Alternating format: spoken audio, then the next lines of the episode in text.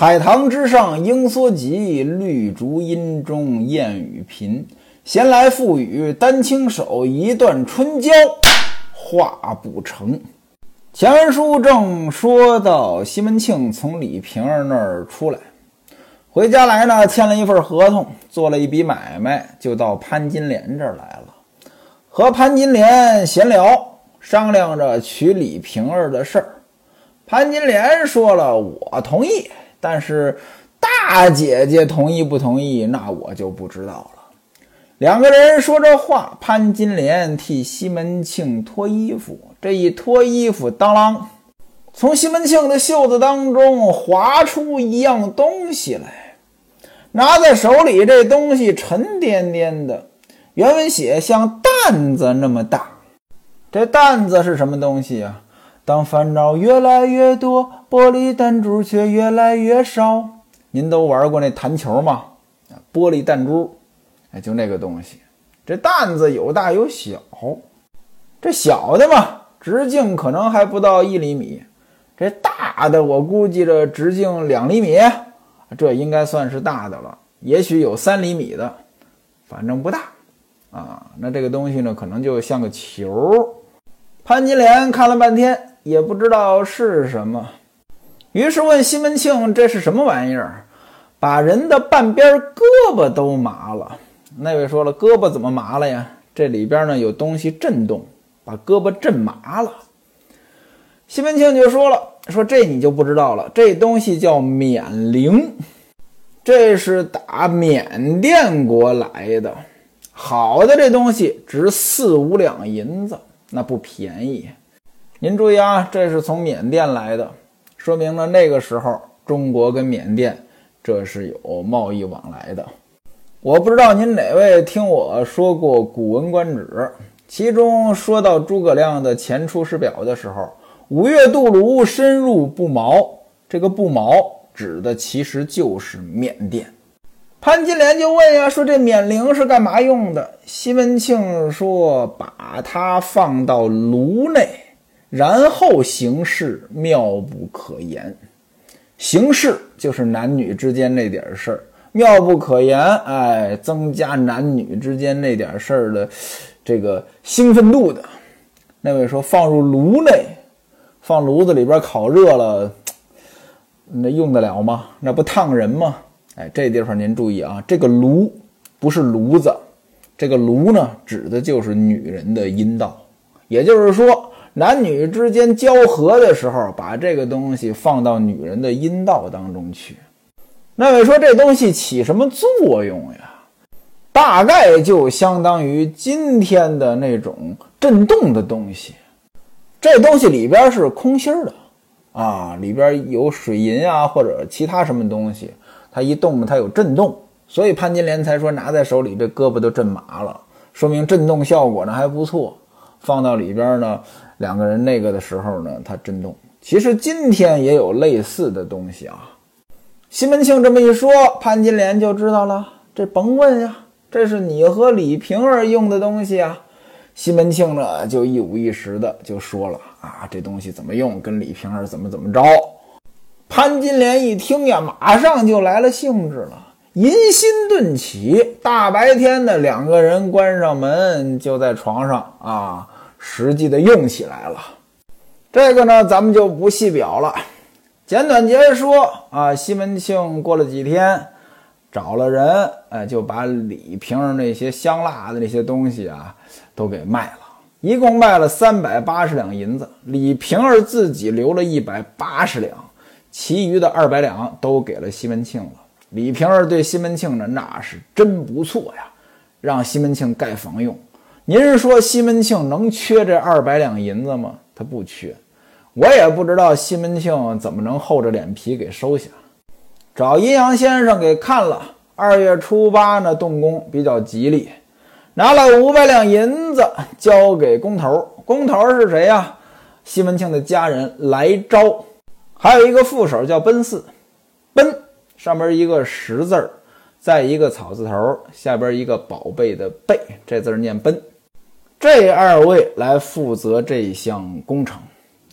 这奔四啊，他的名字呢叫奔地传。这人呢，岁数不大，也是个很轻浮的人，但是呢，这种本事不少，百能百巧啊，干点活啊很伶俐。原来是内相秦儿，这内相太监。秦二就是太监的跟班儿，原来呢在太监手底下干活，但是呢不守本分被赶了出来，这一下呢没了生计了，怎么办呢？一开始呢跟着人做兄弟，那位说了，什么叫做兄弟啊？有今生今生做兄弟，没来世来世再想你。这是任贤齐唱的那个兄弟，这首歌啊，我觉得特别搞笑。这歌词呀，我是一句都听不懂。我给您念一下啊，您祈祷我念的过程当中不笑场，您也别逗我乐。您听这歌词儿啊，轻轻的风像旧梦的声音，不是我不够坚强，是现实太多僵硬。逆流的鱼是天生的命运，不是我不肯低头，是眼泪让人刺痛。忘记吧，若可以，也算是一种幸运。如果一个人的心只能烧出一个名，两个人要去到哪里？牵着两手就是个天地。一生啊，有什么可珍惜？流浪人没奢侈的爱情，有今生，今生做兄弟；没来世，来世再想你。漂流的河，每一夜，每一夜下着雨，想起你。您原谅学徒，我才疏学浅，这歌词儿我实在是看不明白。不过呢，这首歌的意思大概呢就是兄弟就是好朋友、好哥们儿，大概这个意思吧。啊，但是呢，跟今天咱们说这回书说这个奔四，他被赶出来没了营生，哎，一开始呢跟着人做兄弟，这不一个意思啊。这里边的兄弟什么意思呢？就是男宠，就是男人的男宠啊，您就理解了啊。那么一开始是干这个，后来呢，又到大户人家呢做下人，结果呢，在大户人家他也不老实，怎么呢？把人家里的奶子给拐出来了。这奶子什么意思呀？就是奶妈，把人家大户人家的奶妈给拐出来了，给自己做了老婆。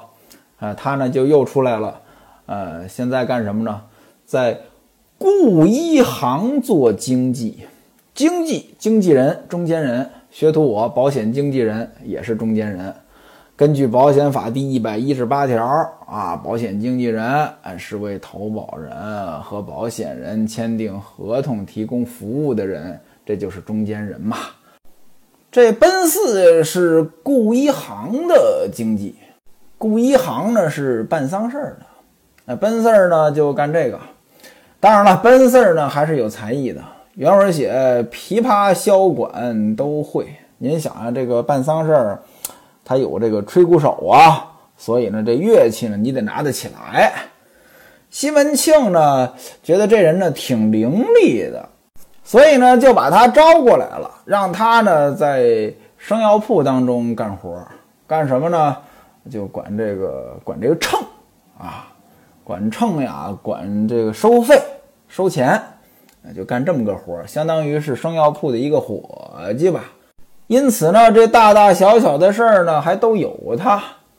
话说这一天呢，奔四还有来招呢，就管着这帮工人，哎，在这儿盖房子干活儿。先把花家的那个旧房呢给拆了，啊，把这个墙呢给推倒了，然后呢打地基。然后什么盖棚子呀、搭假山呀、弄亭台呀，反正呢就开始施工了。这个施工可不是一天的事儿，就不用细说了。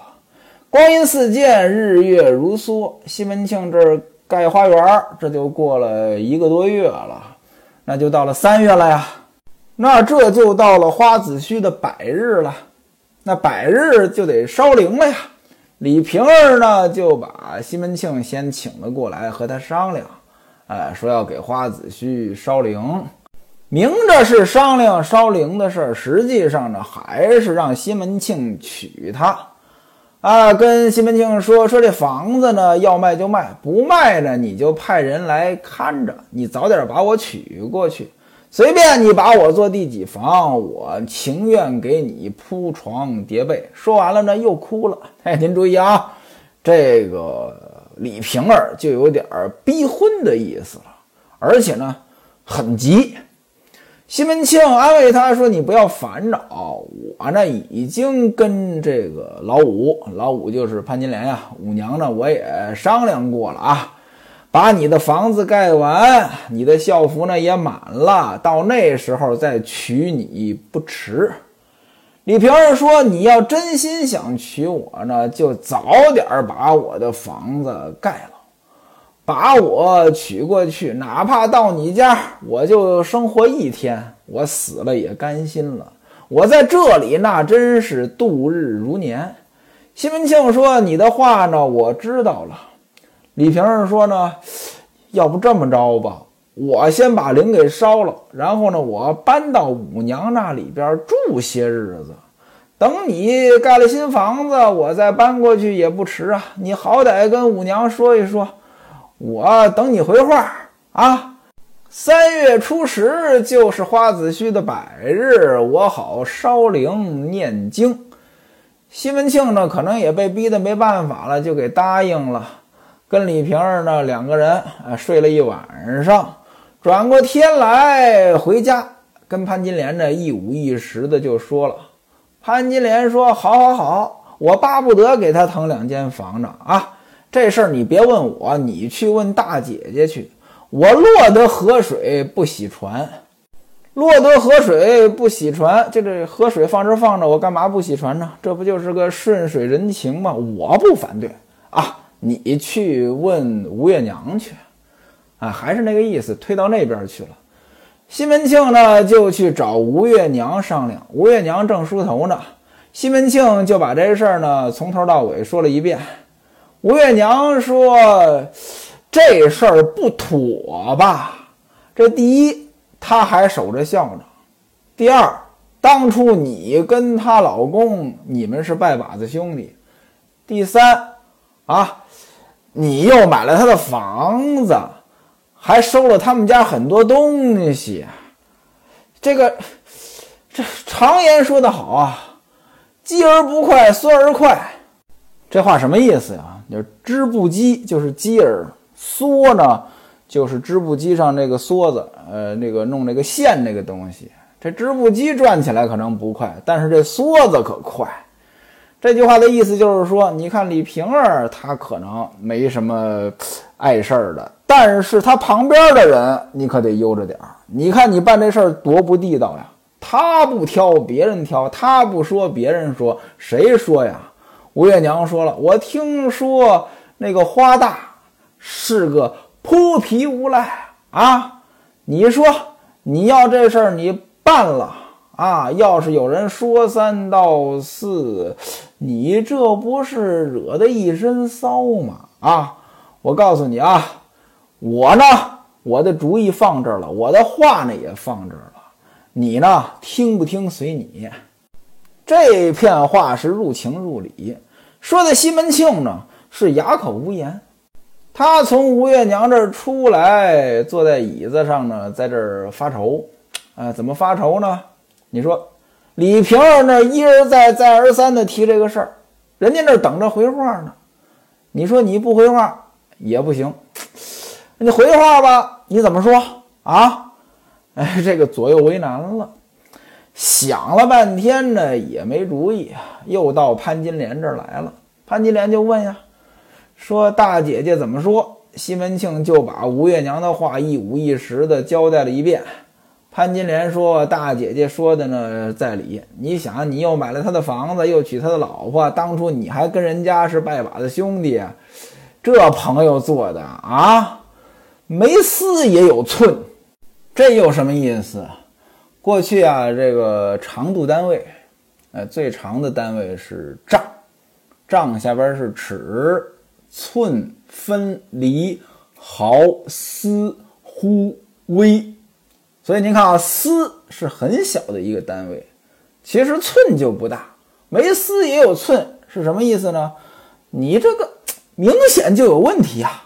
甭说这问题大小，反正呢，明眼人一眼就能看出来这里边不对西门庆说：“这倒也不打紧，我倒不怕这个。那意思，缺德事儿做的多了去了，这倒不怕。怕什么呢？就怕花大来闹啊！如果花大说他这个守孝还没守满啊，拿这一条啊，这闹这个该怎么办呀？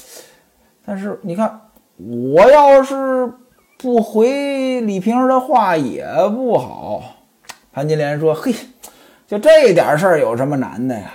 你就回他呀！你说我到家跟五娘说了啊，结果那五娘的楼上呢堆着很多这个药材啊，你过去没地方住啊，要不再等些日子，反正给你盖的房子也七七八八了，我让那帮人加紧施工。”啊，那时候你的校服也满了，到那时再娶你过去，这样不更稳妥吗？总比这样先在五娘楼上这儿不干不尬的挤着好吧？这样你不就能回他话了吗？啊！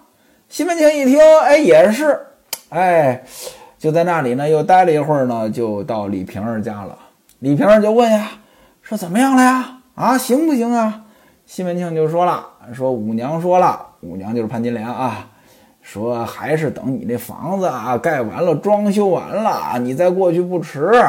现在他那儿破破烂烂的，堆着很多东西啊，哎，就是这个不是很方便。另外还有一件事，你们家大伯子，嗯，花大，如果说拿你这个校服不满这事儿说事儿，该怎么办？李瓶儿说着：“你放心，他不敢管我的事儿。且不说我们已经分家了，我现在是先嫁由爹娘，后嫁由自己啊。这常言说得好，叔嫂不通问。他一个大伯子，管得着我的事儿吗？啊！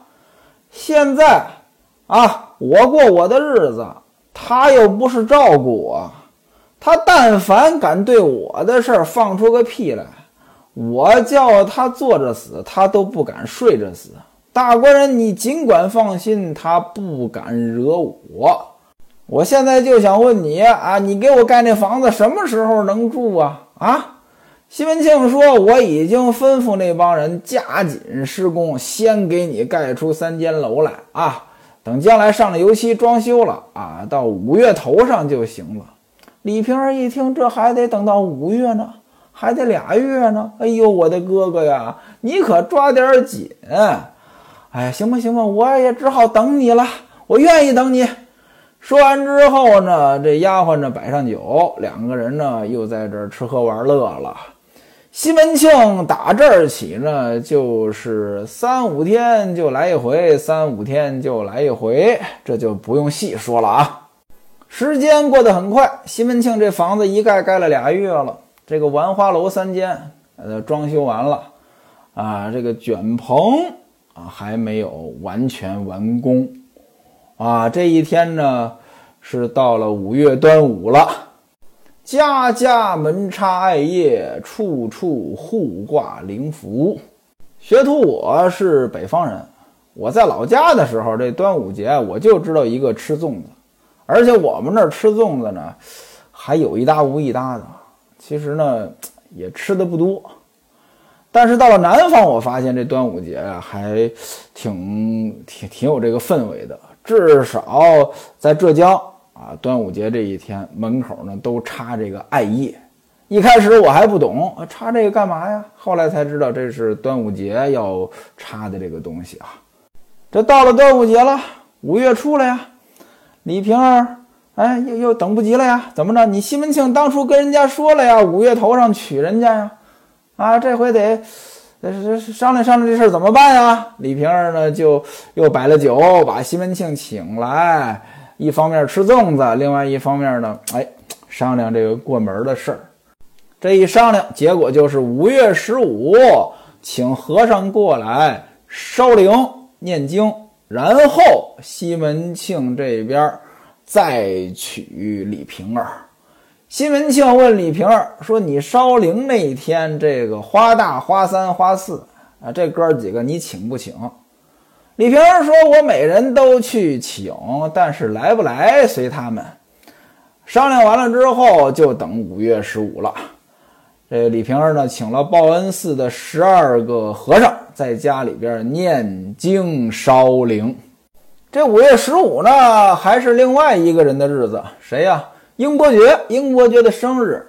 西门庆随英伯爵这边的份子随了三钱银子。啊，另外呢，拿了五两银子给戴安，啊，让戴安呢这个办酒席，到晚上呢给李瓶儿除服。什么叫除服啊？脱掉校服。您看啊，那边随三钱，这边随五两，哎，这个分量完全不一样。那当然了，价值也不一样。且不说李瓶儿她是个女的。就光李瓶儿带来的财富，那也远胜于英伯爵对于西门庆的价值啊！西门庆一早就安排戴安，哎，置办酒席。但是呢，给这个李瓶儿脱校服是晚上的事儿，白天干什么呢？白天得给英伯爵过生日啊！西门庆带着平安、话筒两个啊，骑着马，大约午后啊，就往英伯爵家来。英伯爵家里边呢，还有谢希大、祝时念、孙天化、吴典恩、云里守、常志杰，这都是之前结拜的一帮弟兄。另外呢，有一位新人，这新人是谁呀？就是刚刚提到过的奔四。那位说怎么来了奔四了？奔四是顶替花子虚的。啊，之前花子虚之所以跟西门庆他们结拜。就是因为十个兄弟死了一个，现在花子虚又死了，奔四又顶上了。席间呢，叫了两个小优呢弹唱。这两个小优是谁呢？西门庆呢认识一个，这一个是吴银儿的兄弟，叫吴慧；另外一个不认得。这个人呢自己介绍说：“我是郑爱香的哥，叫郑凤。”那这两个小优呢，就是两个男演员，吴银儿、郑爱香，这前文书都提过，青楼女子，他们的兄弟哥哥，呃，这也是这种娱乐界的演员。西门庆呢，每个人赏了他们二钱银子。到太阳落山的时候呢，戴安呢，呃，来接西门庆。在西门庆的耳边悄悄地说：“二娘，请爹早些去。”这二娘指的是花二娘李瓶儿。西门庆一听呢，给了戴安一个眼色，戴安也就明白了，就往下走。结果呢，被英伯爵给拦住了。哎，你这孙子，你过来告诉我啊！你实话实说，你要不说实话，我把你的耳朵拧下一只来。我问你啊，你英爹？我一年过几回生日啊？这才多长时间啊？啊，这才半天就过来接了。说谁让你来的？啊，你家中哪个娘让你来的？还是那里边十八子那里？那位说十八子那里是哪里？十八子是什么呀？十八子是李呀，一个十，一个八，一个子，这字念李呀，李呀，李家呀，李桂姐那儿啊？还是李桂姐让你来的呀？你要是不老老实实的跟我说，我告诉你啊，我不让你爹给你娶媳妇儿，你一辈子你打光棍去吧啊！戴安说了，说没有人让我来，真的，我就是这不怕耽误时间嘛，啊，怕这个挨骂，我早点来办事妥当点嘛。英伯爵也拿他没办法呀。啊，你毕竟不能逼他呀，他能做得了啥主啊？他是西门庆的人呀，真正大主意得西门庆拿呀。所以英伯爵呢，自己找了个台阶啊，你不说啊，赶明儿我打听出来，看我怎么跟你算账的。